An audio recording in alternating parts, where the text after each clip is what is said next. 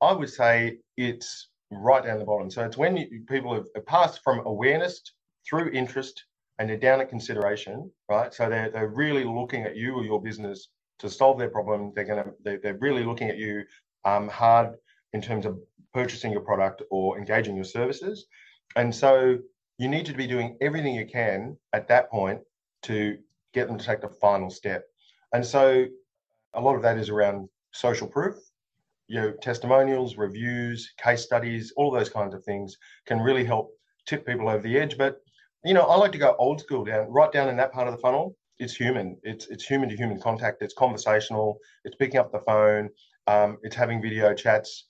Um, whatever it might be, you've got to int- really focus on that human connection because people buy from other people. You know, that's still how it works, even in the digital space. Three,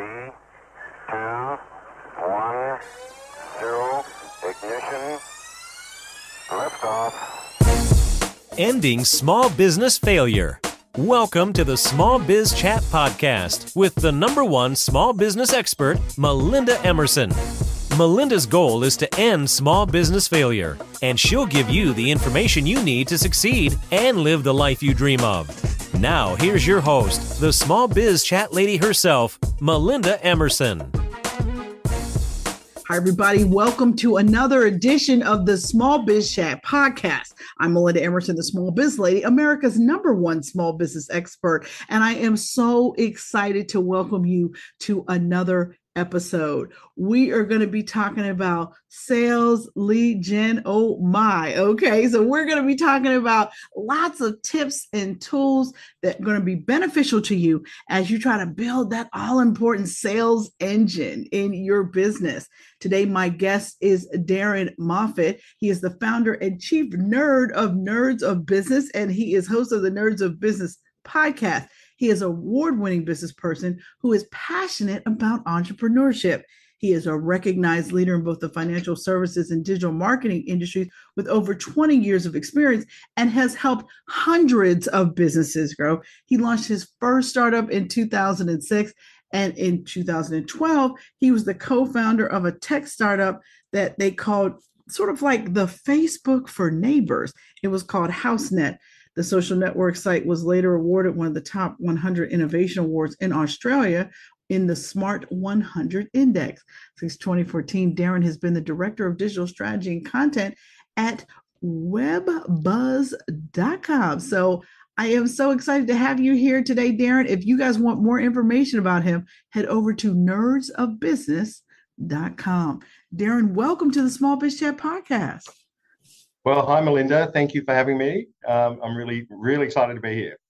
Oh my gosh, I was so excited to talk to you, a, a fellow nerd of business. I love that, by the way. Um, so, so tell me your origin story. How did you become, uh, you know, an entrepreneurship guru?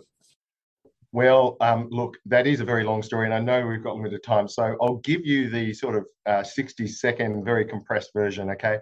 Um, look, I would say that it actually started uh, in bands, in music. I used to play uh, play in bands and rock bands uh, in Sydney, Australia, and I was kind of managing bands as well, and that's where I discovered my entrepreneurial bent. Um, I made a lot of mistakes along the way, had a lot of fun, um, uh, but uh, from there I um, you know, went into, I was in financial services as well as a day gig working in banking and so on. And then I just spotted a, an opportunity, you know, like I was working in equity release or reverse mortgages. I think you have them over there in the States. They're sort of loans for people, older people. And uh, I spotted a gap in the market, sort of rather than being a lender in that space, I could see an opportunity as a broker because there was many lenders. And I launched a business called Seniors First. And um, that business is still going today, 15, 16 years later, very successful and really, um, that's where I got into marketing and sales. And I taught myself how to blog. Actually, I, started blogging in 2008, and from there got quite good at digital. And some other business started asking me to help them as well. So here we are in 2022, and um, I think you know I've generated uh, sort of well over 200,000 leads from for clients and myself uh, since uh, since that uh, very inauspicious beginning. Well, I want to go back to the 200,000 leads for people. That is no small feat, people. so so tell me, so tell me how did you create the nerds of business? Like, what is that? Yeah. Okay. Well, that's um that is actually a um a response to the stress of the pandemic. Um, I, I was uh, like a lot of people, I was having a bit of a nervous breakdown, and um, uh, I, I really felt like I wanted to start a podcast, and I felt like I had quite a lot. You know, I accumulated a fair bit of business knowledge and marketing expertise over the years, and I I wanted to uh, find a, a, medium to share it. And I just I, I you know I came up with this concept of, of, of nerds of business. Thought it was pretty catchy. And so I launched a podcast in um, 2020, and we did the first series on branding, and then we did another series on product development. We went really, really nerdy on how to develop products and design products. Uh, then the most uh, most recent series was on the mindset of the entrepreneur, and now we're going into uh, lead generation. So yeah, we kind of tackle a theme each series, and and it's uh, it's designed to really educate uh, business owners and entrepreneurs with some of the best minds out there um, practicing in these particular fields. Love it, love it, love it. So your your passion is really teaching people marketing and sales, right? So if you wanted to focus, like have a small business focus on their sales, where would you have them start? Wow, that's a big question. Um, so look, I think ultimately, uh, you know, there's so many ways to sort of uh, come at that question, but uh, the thing I would say is you've really got to be focused on the problem you're solving for your core target market. Um, and start simple, just focus on one problem, focus on one use case or one buyer persona is a technical um, term there, sort of one, one sort of composite character of your target market. And, and just get really good at that. You know, just understand that problem inside and out, understand uh, how you can help solve that problem, what your core value proposition is, you know, really your point of difference. And you really want to get good at your elevator pitch. So when you're at a barbecue or a bar or a cafe or some sort of networking event, you've got to be really good at saying in 10, 15 seconds exactly who you help and what you do. I agree with you. I, I believe in that sort of like XYZ method. I do this for this group of people and we generate these kind of results. That's right. That's that's yeah. it. That that's the pitch. So you say they've got to focus on their their one issue and their one target customer, right? So it's like their one thing they're fixing and their one target customer. So why do you think people so many small business owners struggle with marketing sales? It's like they know how to make their widgets. They might even know who their customer is, but they struggle with the actual marketing and sales end of it. Yes, well, um, th- there's many reasons for that, but I'll nominate one big one, and I, I think um, they're not tapping into the, into their EQ. They're not tapping into their empathy, into their emotional t- intelligence, right? Because ultimately, sales and marketing is all about EQ, putting yourself in the mindset of your customer, understanding their pain points, understanding their problems, their journey, and and and really stripping your own ego out of it. You know, that's that comes down to to really taking your ego out of it, which uh, can be a problem for some of us like me, uh, whatever. But uh, you've got to you've got to get good at that. Um, but I think to be fair to business owners, uh, it's not that they don't have the EQ in many cases or most cases. It's just that they're time poor, so they're too busy. Uh, it, and and they've got too many um, pots on the boil on the stove, so to speak, to use a cooking analogy, and it makes it difficult for them to just zone in, uh, and get a Zen like sort of calm presence and really focus on that customer need. So they're time poor. It's hard for them to focus on their customer need. So what should they do? Well, um, you know, they they could read a book like your book. Uh, they, they could consult consult uh, so, someone uh, very smart and, and experienced like like you and many many other good consultants out there. But look, if you're a small business owner on a limited budget, um, what you can really do is just set aside some time every day just to read or to listen to podcasts or whatever it might be. Get some great stimulus, some great input from other people out there who've, who've been on this journey longer, who are further down that path, and really um, teach yourself. You know, D, DIY. That, I'm, I'm, a big believer in DIY, and I think these days um, there's enough uh, there's enough tools, courses, uh, platforms out there where if you've got sufficient time and you can educate yourself, you don't need to pay for expensive consultants. You can essentially do it yourself. All right, so you just open up the door. Give me your top three, you know, internet marketing books. Who who wrote them? All right, okay, that's uh, it changes, but um, uh, the first one I like uh, for entrepreneurs and um, startups is called The Art of the Start by Guy Kawasaki. I know Um, Guy very well. Yeah. You know Guy? Oh wow. Okay, I've, I've never. I don't think I've spoken with someone that knows him personally. Um, so that book is just amazing for really. It's it's like a it's a, it's like a guidebook. You know, I I often even after all these years will just pick it up and and look at a particular thing I might need a bit of help with. Um, so that's a great one for business people who are starting out uh, in that early stage you know, journey. Um, the other one I like is, is uh, Seth Godin's obviously, um, um, you know, huge figure in, in marketing, and I'm a, I'm a huge fan of his and his podcast. Um, he's got so many good books, but the one that I, I probably go to is, uh, well, Purple Cow is a big one, but his, his most recent one is This is Marketing. He's also very good. So Seth Godin. Um, the Purple, other one that Purple Cow is actually my favorite Seth Godin book too. By the way, just sidebar. It is. Yeah, I think that's the one that where he really kind of became more widely known. You know, he was obviously a, a real guru before that, but that really took him over the top into the wider business community. And the other one um, that I like is Contagious. So Contagious is, is around, you know, viral marketing and and and you know, how ideas spread and stuff like that. So yeah, there's my three. All right. I love it. I love it. Now I, it's interesting. I was I wasn't sure what you were going to say, but I I I was familiar with all of those books. So I'm glad to know that great minds think alike. So um when you think about the sales funnel, I think the sales funnel has been transformed as much as traditional marketing has been transformed. And um I'm wondering what your thought is around what is the most important step in the sales funnel today? Okay, so just to clarify, we're, we're talking sales funnel as distinct from marketing funnel. Is that right? So I use those two interchangeably. So I okay.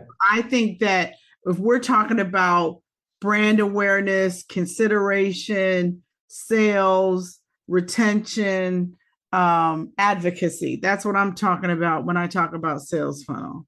hmm Yep. Okay. Well, um, I mean, again, it kind of depends where you're coming at it from. Like, if if you're if you you want to get volume, then the top of the funnel, where you're getting more, you know, the quantum of people in, like lots of people in coming into the funnel, is the most important because um, assuming that all other steps of your funnel are working and converting at a reasonable rate, that's just going to spit out more more sales at the bottom.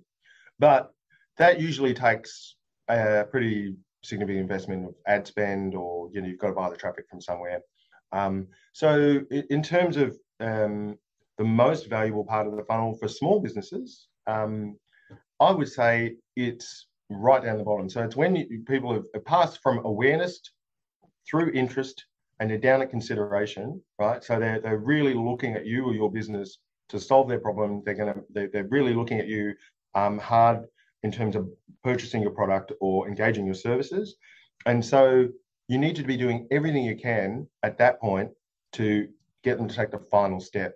And so a lot of that around uh, a lot of that is around social proof, um, you know, testimonials, reviews, case studies, all those kinds of things can really help tip people over the edge. But you know, I like to go old school down, right down in that part of the funnel it's it's it's it's human. It's it's human to human contact. It's conversational. It's picking up the phone. Um, it's having video chats. Um, whatever it might be, you've got to int- really focus on that human connection uh, because people people buy from other people. You know that's that's that's still how it works, even in the digital space. I agree with you. I think it just takes a little bit longer because if you meet somebody in person what does it take about three to four contacts before you get to like you know okay i like this person i trust this person maybe they can do business with me but when you connect with somebody online it's about what seven quality contacts up to about 30 before somebody really takes you seriously and really kind of wants to hear what you have to say and so you really kind of have to put that time in to really get to that like know and trust that you were just talking about um, because I think it's harder online. Um, it is, it is. But if I here's a here's a good hack I can give your listeners, and and you probably already know this because you're doing it yourself. Um, but this is where podcasting is really powerful. So in my sort of agency business, if I'm um, corresponding, you know, I'm having meetings and chats with people that might be seeking to engage us um, as a service provider, I will often, you know, share links to various podcast episodes with that person. And I find that that really helps speed that process up because, um, and particularly because we're doing a lot of B2B stuff, in our podcast Nerds of Business, we've got some really good episodes focused on B2B. And when I share that, I find that, you know, podcast is such an intimate medium. They hear your voice, they get to know the way you speak, your intonation, and so on. And it really it, it, accelerates that trust process. So there's a good little hack. If you're out there doing any podcasts, use it at the bottom of the sales funnel because it really does help to build that personal connection. You know, that's actually a tip I have never thought about. So you're actually on here educating me, Darren. well, there you go. I mean, look, I, I you know, I do my best. Uh, I, am now on my second coffee, so maybe that's what it is. All right. So tell me about the top three things that small business owners should know about lead gen, about lead generation, and why it's so important. Great. Well, look. Um, firstly, um, here's something that it took me a long time to learn, and I, I really can't find anyone else out there talking about this particular thing. So I'm quite passionate about sharing this insight with people, and that is that going back to the sales funnel, right? So from aware, awareness to interest to consideration, and then finally to conversion as a lead. The biggest problem I see out there in uh, campaigns run by uh, agencies as well, but also business owners, is that they don't align all the different components of a, of a campaign with the stage of the funnel. So what I mean by that is that if you're doing lead generation online, you've got probably four components, right? You've got um, you've got your the ads, you've got the landing page, uh, you've got the hook, and you've got the story, right? And you and your offer, you know, might be part of that with a lead magnet or whatever. You've got to align all those things to the same part of the sales funnel. So, for instance, if you're going for people at the top of the funnel who are just barely problem aware, they're doing a bit of research, they want to get some knowledge, some information about this issue they're having, then everything should be aligned to that part of the funnel. So, you shouldn't be asking, for instance, for like 10 questions on a web form at that point. It's too much. They don't know, right? Um, your lead magnet should should be lighter. It should be more like a, an ebook or a checklist or something like that, right? But you know, contrast that with down at the bottom of the funnel, someone who's already knows the problem, they, they're solution aware, they're actively looking at solutions. Well, then at that point, you can be more sophisticated. You know, you can ask for more data on the web form. You can you can maybe you're offering a webinar there as as as the lead magnet and so on. So that's the absolute biggest problem I see is that people are misaligning the different components of their campaign with the the stage of the funnel, and that that causes a lot of wasted ad spend and and a low conversion rate, um, and that's very unhappy business owners.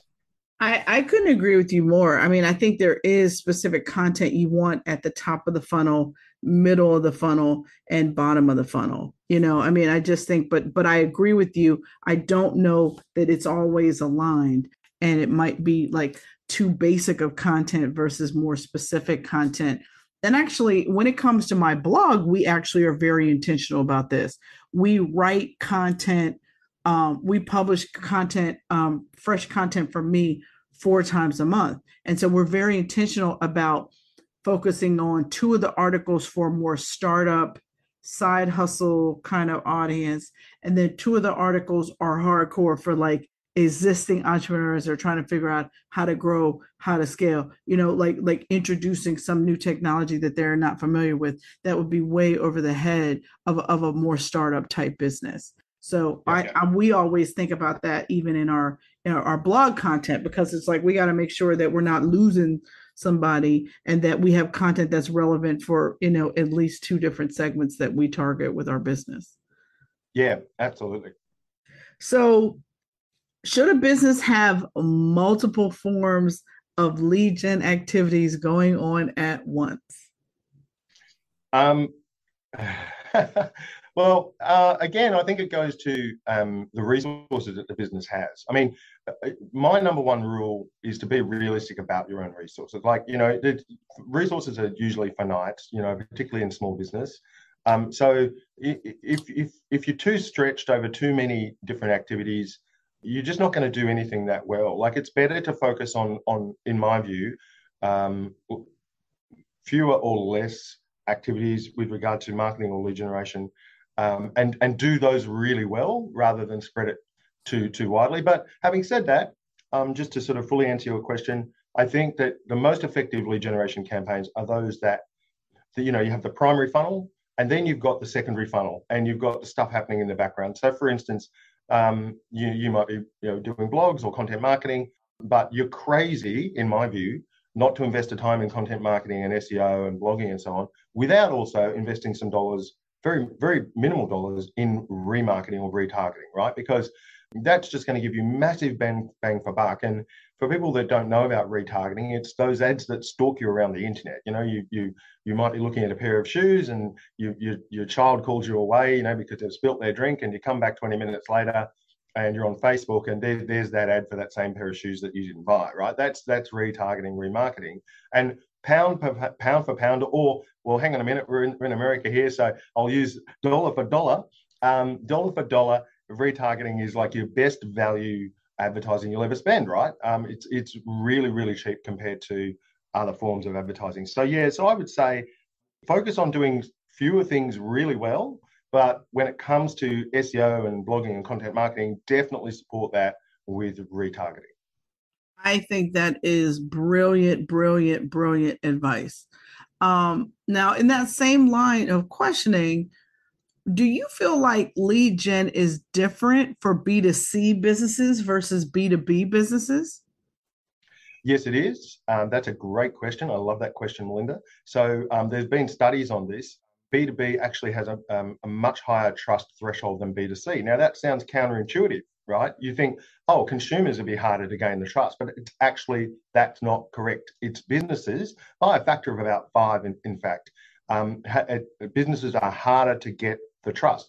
And the reason they're, they're harder, when you think about it, it does make sense, is that there's more at stake.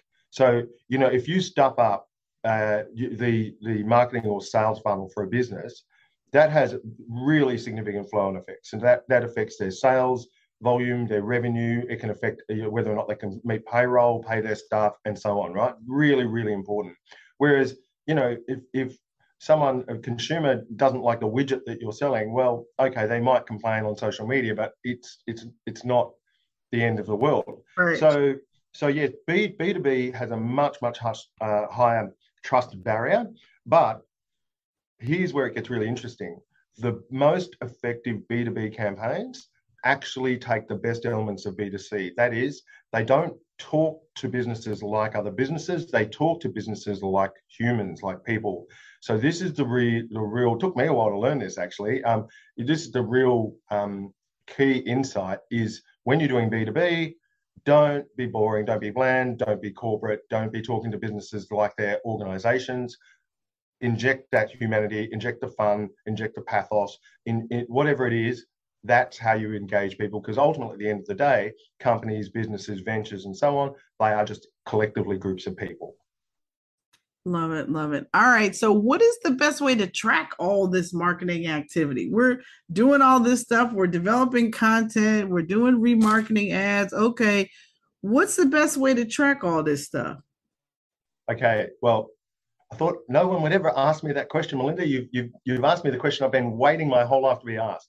Um, so, so I'm going to get super nerdy on you now, right? Like I'm going to freak your listeners out. They're just going to go, God, this guy is so nerdy, right? We're going to talk about two types of data here: qualitative data and quantitative data, right? Um, so you, I'm sure you already know this, but for your listeners, I'll break it down, right? So quantitative data is the numbers, right? So that's your Google Analytics, that's your conversion rate, how many people are going, what percentage of people are converting through a particular part of your funnel or you know becoming a lead on a web form, right? That's your quantitative data. Your qualitative data is the why. And so this is in in many respects much more interesting. It's like, well, why aren't people clicking on that button? Why aren't people converting on that web form? Why aren't people sharing that bit of content? And to get your qualitative data, you use some other really cool tools. My favorite one is, is called Hotjar. So Hotjar is where you can actually, um, it shows you heat mapping, where so where people are clicking on the web page, and it also videos actual users going through your page. So you can see how people are interacting with your page content, with your web form, and so on. And this is giving you the why question. So the, the Google Analytics is for is, is, you know, is all the numbers. You need that, really important, but it doesn't tell you why stuff is happening. The qualitative data with tools such as Hotjar does explain the why. Love it, love it, love it. I think that's really important what you just said. It's like, why are they or why aren't they? Both of those questions are worth investigating, it sounds yeah. like. So tell me something. What is the best best business book that you've ever read to inspire you? The best business book? Oh right, wow. Um, the, the, the one I find most inspiring. Um, again, you know, geez, there's so many I could I could pluck out of the air there, but the one that immediately springs to mind is um, it starts with why. So um, by Simon Sinek, and, and, you know, yeah, you're nodding, you know that book as well. Uh, it's a very famous book, um, but what what that book does so well is that it clarifies your mission, your purpose, who you're serving, and why. And and ultimately, I think all business owners uh, need to have that clarity of purpose. If you if you know you know, A, if you know what you're doing, but more importantly, you know why you're doing it and who you're doing it for, then everything just becomes so much easier. I I could not agree with you more. And tell me your favorite old school marketing hack favorite old school marketing hat.